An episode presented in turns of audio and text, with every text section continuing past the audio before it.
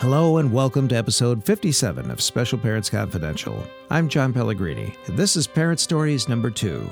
This is a series of interviews that are going to focus on parents who have special needs kids that are older, teenagers, and adult children. I believe it's good to talk to parents who have pretty much been through it all already so that we can learn from their experiences.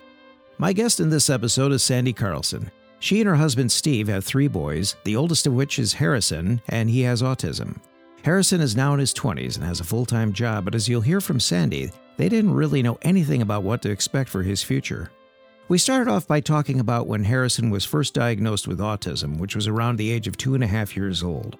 I asked Sandy what it was like for her when she began to realize that Harrison was autistic. Well, I thought he had trouble focusing on things and or an attention problem. I think I used to say um, to people, um, he's not very good at um, at like focusing on one thing. Um, he doesn't seem to be listening. Uh, he wasn't. I knew he wasn't looking me in the eye all the time when I would talk to him, and I kind of thought it was just a an attention thing. And I said to somebody um, one time, actually, I at his pediatrician's office, there happened to be um, somebody else there, like a substitute. And when he came in to talk to Harrison, um, Harrison wasn't answering, and I said, "Oh, he has a hard time um, paying attention or, um, you know, um, listening." I thought, mm-hmm. and he said, "Well, that doesn't," um, and I could see the look on his face, you know, that he was thinking. And he said, Hmm, um, have you had his hearing tested? And I said, Oh, you know, no, I haven't. And I don't know if he said anything about autism. I know he, he must have because it, it, kind of, you know, the the idea, you know, right, kind of got into my head there. Mm-hmm. But he set up an appointment with um, a hearing specialist, and he passed everything, you know, fine. Right. Um, and still nobody said autism. Um, and I really wasn't. I had that wasn't on the radar at all until um, they said. Uh, so it wasn't the hearing specialist. I think um, somebody said, "Well, you need to contact your local school district and tell them that you know he needs to be seen. There, there's some kind of um, you know um, problem that needs to be addressed, maybe a learning problem.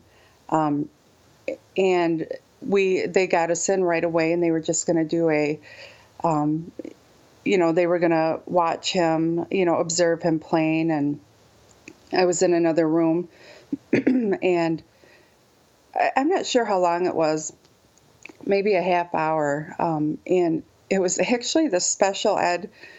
I, I think it was the director it was somebody really high up mm-hmm. came over and just real matter of fact wise said, "Oh, you know, he's got autism," hmm. and I just sat there and I go, I think I was kind of speechless, and I did know what it was, only limitless, like on a limited basis. I had done a research paper in high school.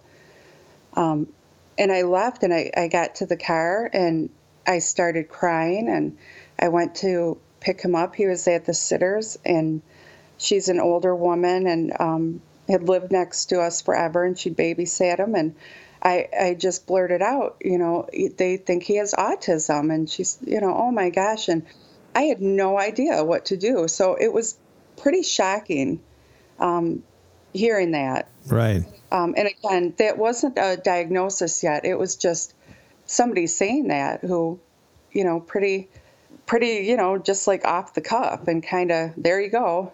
Right. I think I think sometimes that uh, a lot of people don't take into consideration how devastating something like that can be and that's when a little encouragement and perhaps some information, you know, about what could lie ahead might be helpful.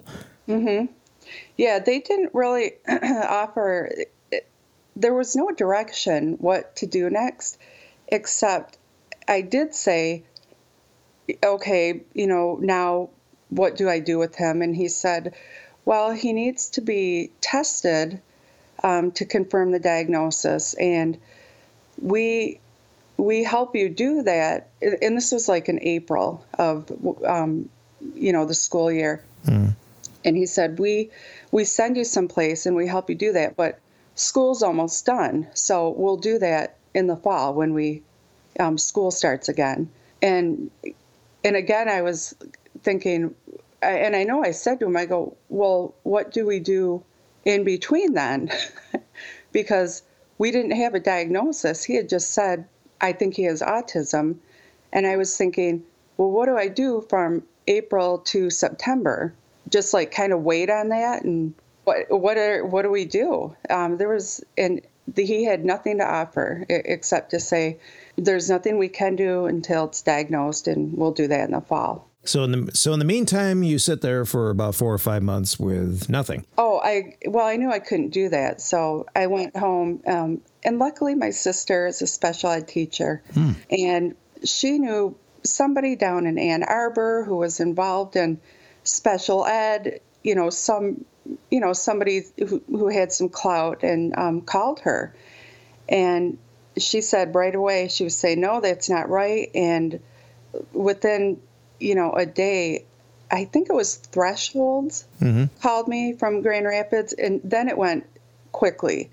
They like came out to the house, they observed him, they said, um, yeah, it looks like, you know, he has autism. We're going to get him in for testing. And all of it happened like in a week. Yeah. He's diagnosed and they got everything moving. They got him enrolled in a summer program. Mm-hmm um, until school started again and just kind of went over the whole school you know system and, and did everything it was in weeks it was insane how fast it was that's uh yeah it's it's it's surprising sometimes and unfortunately i think this occasionally still occurs although i can't specify you know particulars on this, but it seems like there are some school districts out there that just uh, don't want to deal with anything until they have to. Is that the case? Is that the idea that you got from that, or that I wasn't really sure why they were doing that. Um, I don't think I, once we he did get diagnosed and we went back in the fall, there were no other um, children with autism. There were he went into a pre-primary impaired classroom, and that's kind of you know young children before they would be in preschool or um, even kindergarten. And I think it's they don't really have a solid diagnosis for anything. Mm-hmm. Um, so he was in with a mix of kids, and, and there were maybe only five in the class. And there was one other um, boy his age, and they thought, I remember talking with the teacher, and she thought maybe he had autism, hmm. but he hadn't been diagnosed. Um, and that was it. Um, and we were kind of calling around and trying to find out who knew anything about it. Um, the the doctor who diagnosed him was only one of two, like in Grand Rapids, that um, were capable of of giving the diagnosis. Hmm. Um, and then beyond that, there there weren't people to go talk to or get information from until um, um, we were. I think it might have been Threshold said Grand Rapids Public has a program, um, and they they have uh, autism or students with autism, and they were ranging from kindergarten and up.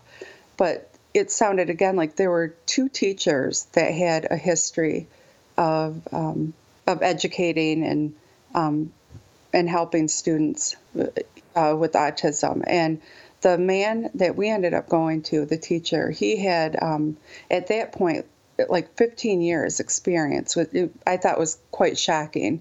I didn't know anybody anybody did, but um, it was Grand Rapids Public, and they said anywhere, any school system you're going to um, go to around this area, um, that is where the student will be sent. That's it was a C.A. Frost, I think, and then um, a Northern. I, I can't think of uh, the name of it. There was one other school in in the district that he could attend, um, and they both had one teacher there. Hmm. So even throughout all the outlying school districts, they at that time, and this was what about twenty years ago or so. Yes. So at that time, they just sent all the kids with any kind of special needs like that to uh, a school that was on its own that dealt with those kids. Yeah, it was so called, if you wanted to say who has a program um, specifically for students um, with autism. Hmm. Otherwise, you could stay in your school district, but there wasn't really anything tailored towards these kids because there there weren't enough numbers. Right. And they did eventually. Um, the school district we were in, by the time he was kindergarten age, so is that you know five years old maybe, um, they had enough children that had um, you know been coming into the school that they needed a room for students with autism. Right so that yeah that came that came about eventually. And so they did have some kind of program they were developing but it was nothing compared to what grand rapids had going. Right. Now at the time of the diagnosis what kind of a uh, prognosis for harrison's future did the doctors give you? They they really didn't um, give a, a, lot of um, insight as to what to expect. They um, they did push you know the early intervention. They did they all kept saying you know that's really good that you know so soon um, and we did. We enrolled him in everything. Uh, I, I, think the again the place we went was called thresholds and they kind of were a focus point and, and they sent us in you know to different programs. And once you are in a school district they send you places too. Um, even you know back then there just weren't a lot of places mm-hmm. to go to, and the prognosis was really. Uh, I, I, think the the main thing I remember um, the doctor saying is, if he's going to talk, um, the sooner we can get him to talk, the better. Um, his chances are of of growing, I guess, and being a um, you know, maybe a child with um, special needs, but being, um, you know, verbal. Right. How hard was it for him to adjust about with the idea of going to school and all that and getting the help that he was getting? He, you know, he was fine. He was happy. he is a, a creature of habit. So the getting ready for school and getting there, um, there was no, you know, attachment to me mm-hmm. where when I would leave, he would cry. His, you know, he was he was happy to go. He liked it there. He, the first couple years, um, they had a, kind of like a vest, a weighted vest that he would wear, and it sounds awful, but like it would attach to his chair because he would get up all the time and wander away and mm. um, and he had his own aide that sat with him but it wasn't that he wanted to leave. It was just, you know, he wanted to um, wander around. But he has never, um, never fought going to school or any of the dozens of, you know, therapies we'd go to. It's he he was fine with it. That's good, yeah. Now, um, IEP meetings, you know, individual education plans, which is what uh, they primarily use for special needs kids. What was that process like back then? Was uh, was the district fairly straightforward with it, or did they uh, have challenges as far as getting services? It was very confusing, um, and luckily, the first the pre-primary impaired teacher he had knew that it would be so when we were leaving to move mm. from one school district to another, and we were doing probably our first IEP, she sat in on it and um, said to me, I'm going to tell them he needs everything. He needs um, occupational therapy, speech. And she said, he might not, but we're going to put it in there so that he can get it if he needs it. And we kind of learned that you know, in the IEPs to to get things in writing that we thought he needed, even if they said, no, I don't think he needs, you know, speech therapy right now um, or anything. But it was, they were very confusing at first. And um, my sister, being a special ed teacher, had written a lot of IEPs. Um, and so at first was attending the meetings with us, and and made me feel a lot better um, mm. because you're scared. You know, it's scary to be in there. It's you know you're you're sad that you're in there. Um, right.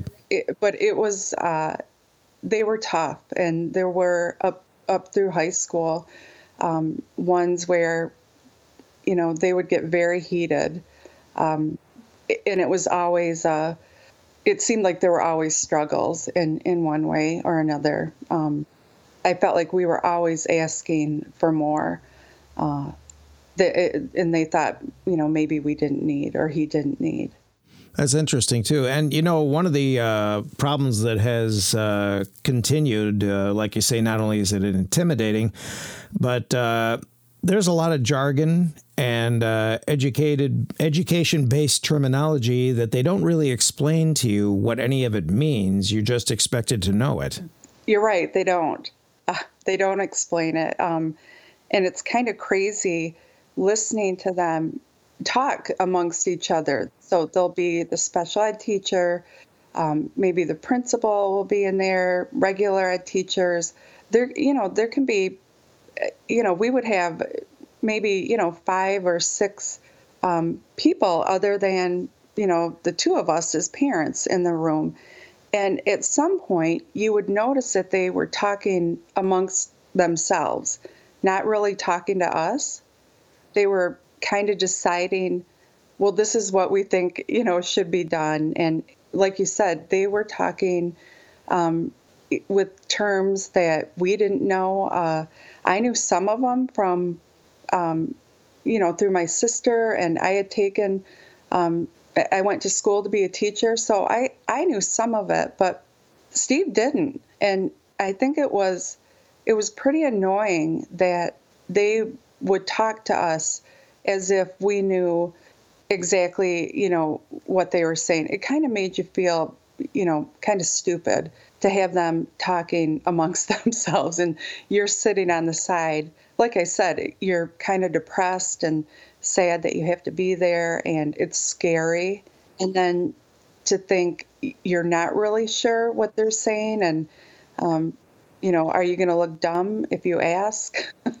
Right, right, and that's um, I think that's a universal thing that's still going on too, because I hear that from parents today who are faced with the same situation that the school districts. It seems like you know. I mean, I don't know what the motivation is. Sometimes it's just uh, lack of awareness on uh, what the parent's going through, but sometimes it seems as though they're deliberately trying to keep you uh, in the dark. Yeah, I, I think it's probably you know, lack of awareness. Uh, and I say that because when I would complain and my sister, I would, you know, talk to her about it, there were a lot of times I would say things to her and, and she would, you know, say, oh my gosh, I never thought of it that way. Um, from the point, my point as a parent, and then her being a special ed teacher doing um, IEPs, you know, and kind of seeing it from my point of view, like, you know, it's um, it's confusing. It's not as straightforward as it is to her. Yeah, and back then, of course, uh, today we have the benefit of a number of resources online where you can look this stuff up. But back then, there still really wasn't a whole lot available to help the parents. There wasn't. I couldn't find really anything. Um, the first time I asked so when he was maybe three years old, and I wanted to find a book about it. And I am not kidding. There were like two books available. Hmm. Um, and I, I just couldn't believe it. Uh, and I asked his teacher, and she said, That's right. And I have one of them. And uh, she gave it to me, and it was, it, it wasn't really, it was like, kind of felt like it was a manual on, uh, you know, what to do. But so most of the information we got um, was from different agencies that were treating um, special needs children um, on a whole, not children with autism. And we actually, I went, there was so little information.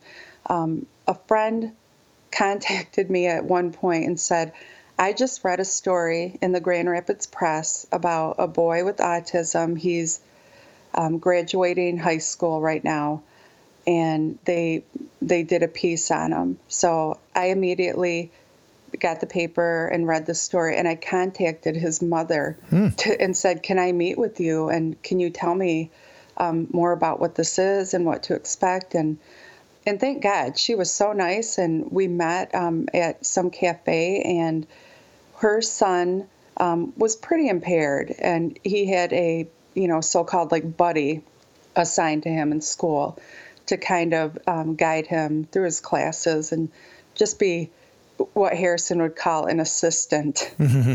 And he came to the meeting too um, with her son. Yeah. He um, he connected with Harrison. It was so nice. It was the first thing that kind of gave me hope. I saw, okay, well here's this kid.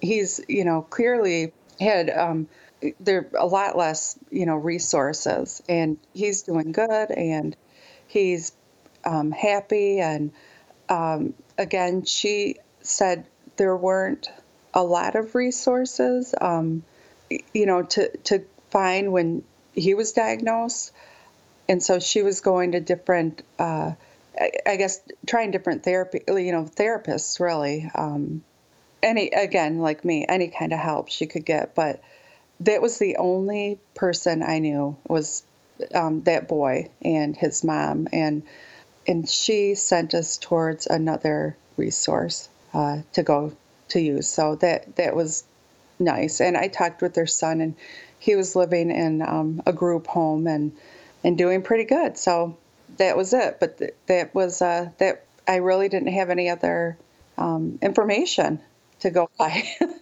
Jeez, yeah. So a lot has changed at least, but there's still some uh, things that uh, could be better as far as getting information out there. Right. It's it's really amazing how much information there is now. I I really can't believe it.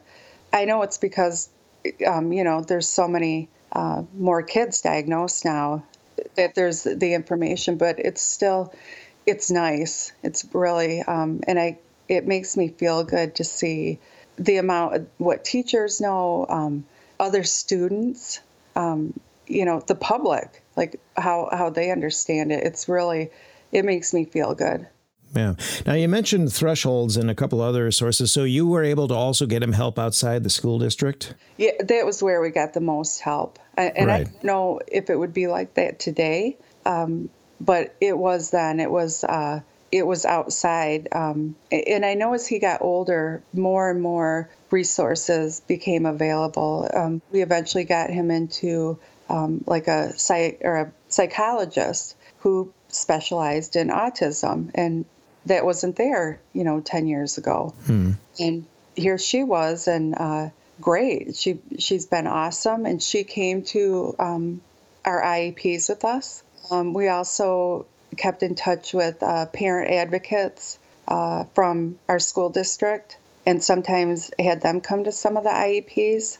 Anybody that we thought would be helpful. Um, but yeah, there were as he got older, it progressed. The the amount of um, information we could receive and the type of uh, therapies, everything. That's great. It's it's nice to know that there are so many people who are willing to come forward and help too, and you know take time out of their own schedules to do that. It, yeah, that that's pretty amazing. You know, to have um, a psychologist come to an IEP and you think you're not being charged for it, and she's going in and she's advocating for him and saying maybe what we don't dare say or uh, think we can say, like, no, he needs to, you know, have an aid all the time or whatever, you know, we thought was appropriate. She was saying it and it had a little more uh, clout, I felt like. Yeah, definitely. You know, and then there's always fear of retribution, even though probably there isn't any, but you still have that in the back of your mind. You know, okay, what is anything going to happen here? Yeah, I, I, I was afraid of that you know, up until he graduated, unfortunately, you're you're kind of always wondering um, what's going on outside that you don't see. Yeah. Right. Now, Harrison is an adult now. He has a job. And can you tell us what it took to get him to this point and the resource and the training he had to go through the Michigan Rehabilitative Services and the amount of negotiating you needed to get all this to happen? Uh, when he was a senior, and I think they actually might begin the process when you're a junior, mm-hmm. different resources or, or different organizations like MRS came in and would talk with the students that were graduating. And um, we didn't really know much about that until I think maybe the um, the social worker at school said we have somebody coming in. He's um, going to give a presentation to the students, and you might, you know, want to sit in on this. And it, it was really nice. There was a lot of information. Um, boy, there there are colleges you can go to. They're or the one I guess I know of it. They're not far away, and it's special needs students. It's there's some really cool stuff. Um, and we decided we went with MRS and uh, did some, you know, went in paperwork. We had a a caseworker. Um, an initial caseworker and we met with him and he kind of talked with Harrison about what kind of work he would like to do and um, and then after that it's a matter of uh, like training.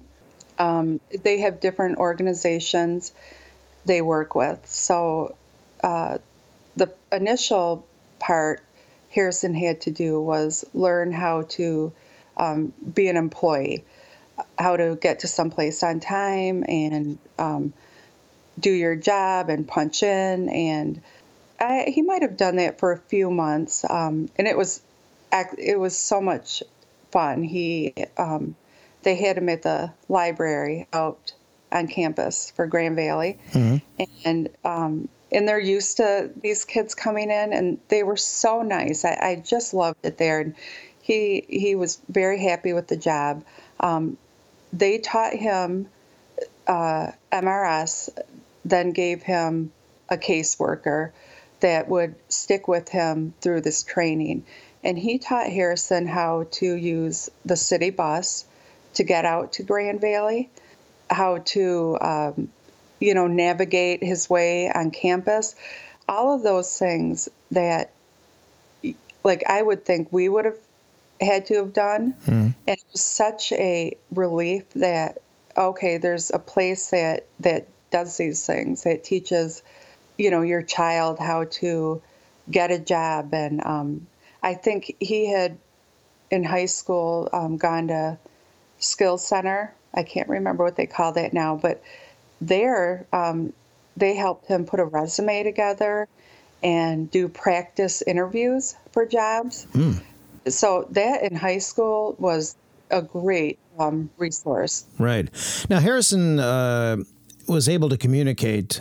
Uh, probably he was not. Uh, he had a little tr- difficulty communicating when he was younger, but they worked with him on uh, his speech and all that, so he he is able to communicate fairly well.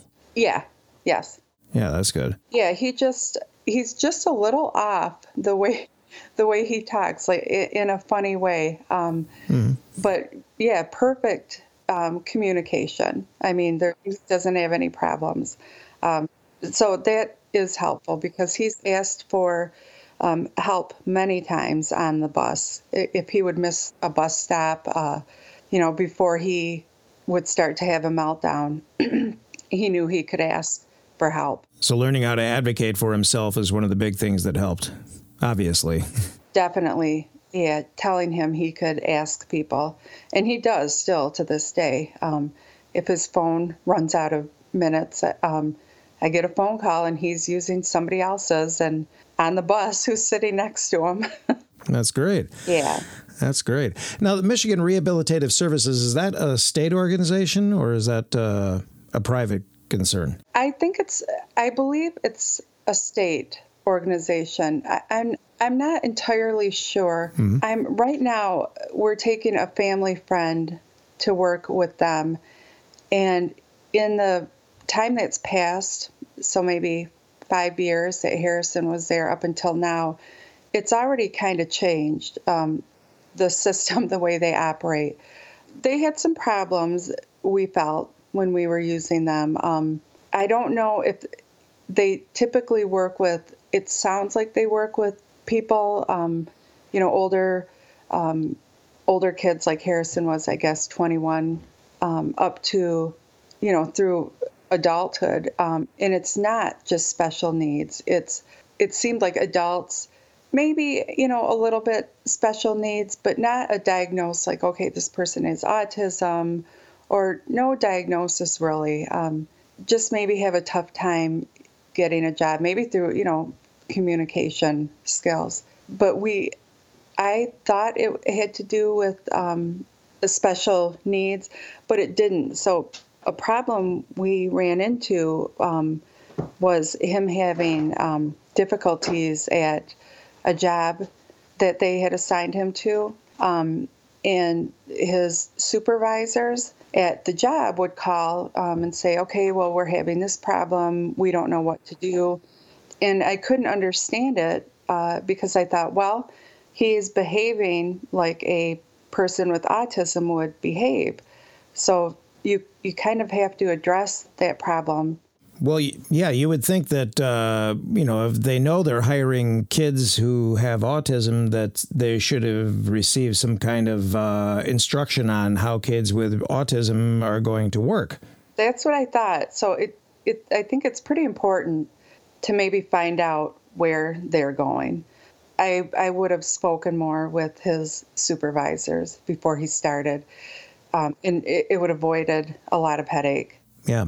Um, now, I, uh, going back to what you had said earlier, you are working with another family right now who has a child with similar uh, issues as Harrison. Uh, can you give us an idea of the difficulties that some parents have in negotiating with these services? Because I understand that the parents of this child also have some issues.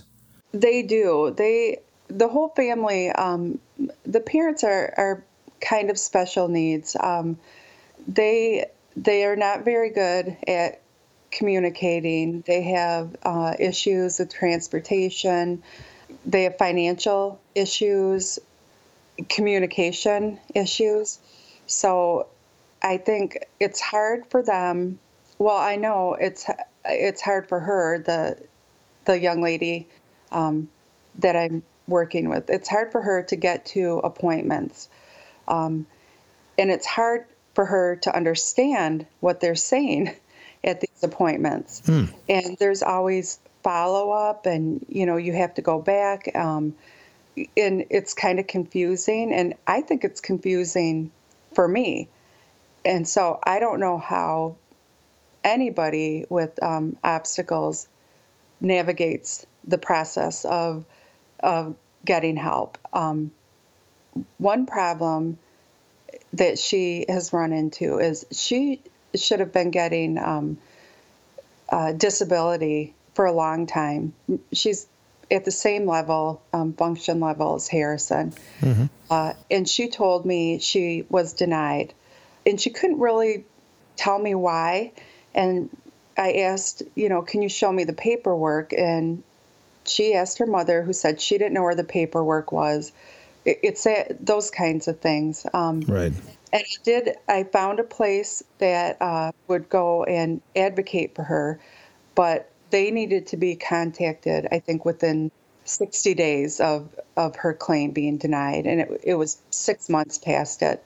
Hmm. So it was all, you know, going to have to begin again. Um, and I said, "Well, I'll help you fill the paperwork out again," but immediately ran into a problem that she had no records. Um, to submit, and her mom didn't know where they were from the last time. Um, and it, it kind of got overwhelming. I thought, how do I can't help her? This, you know, this is like a full time job for a social worker. Right. um, and they had no social worker involved with their family. Um, they were getting food stamps, but they needed so much more than what they were getting.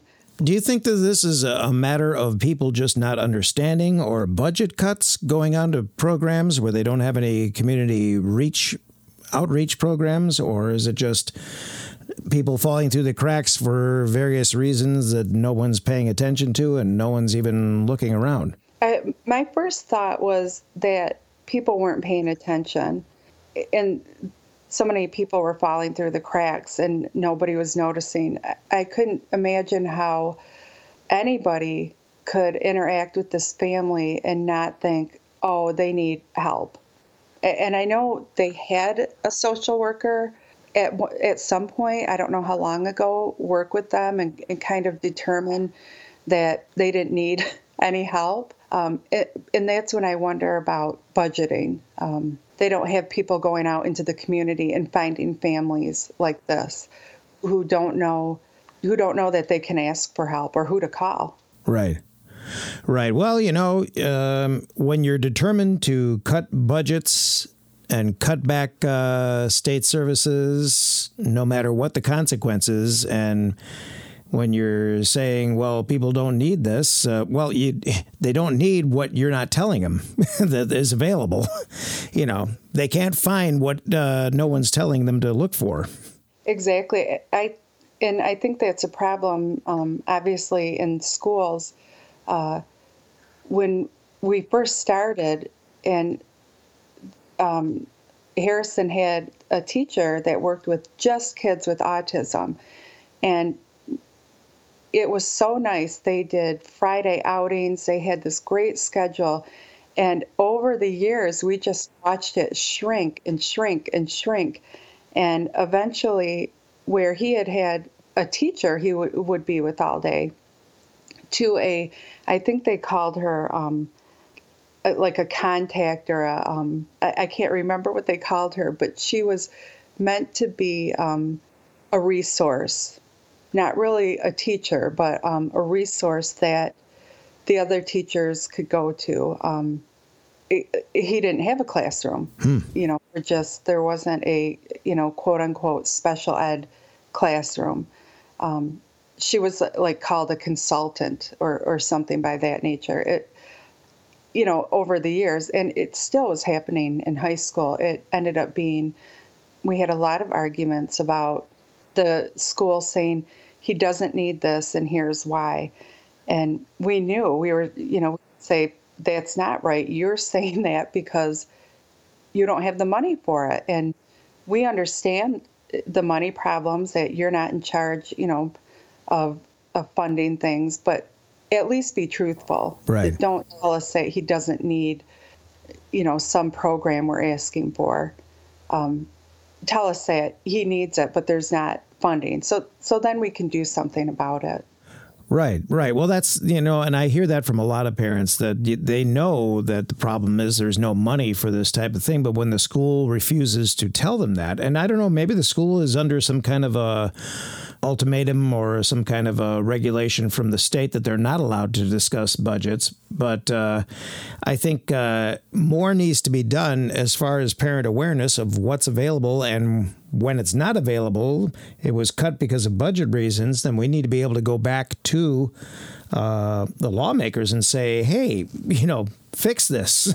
Right. It's with the so many kids being diagnosed, you know, specifically with autism now they should be flooding, um, you know, money into to special ed, you know, programs um, for them, mm. you know, for all programs. But uh, I don't know if that's happening or if they're, you know, again going into these classrooms where they have, you know, a special ed consultant um, in charge of, you know, 15 IEPs instead of, you know, one teacher doing um, you know, a couple. Right. But it's it will always be money.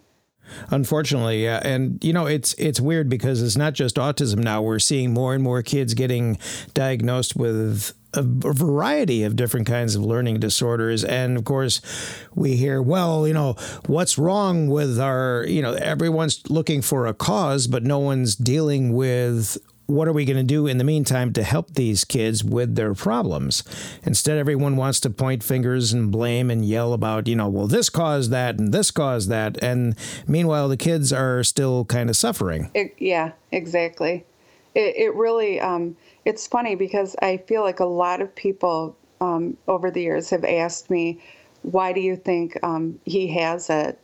And and I'm to the point now. I'm you know I really don't know why, but that that did stop mattering a long time ago. Um, it was just a focus on, well, what do I do right now? Um, because every day that goes by, you really need to be using that um, for his benefit.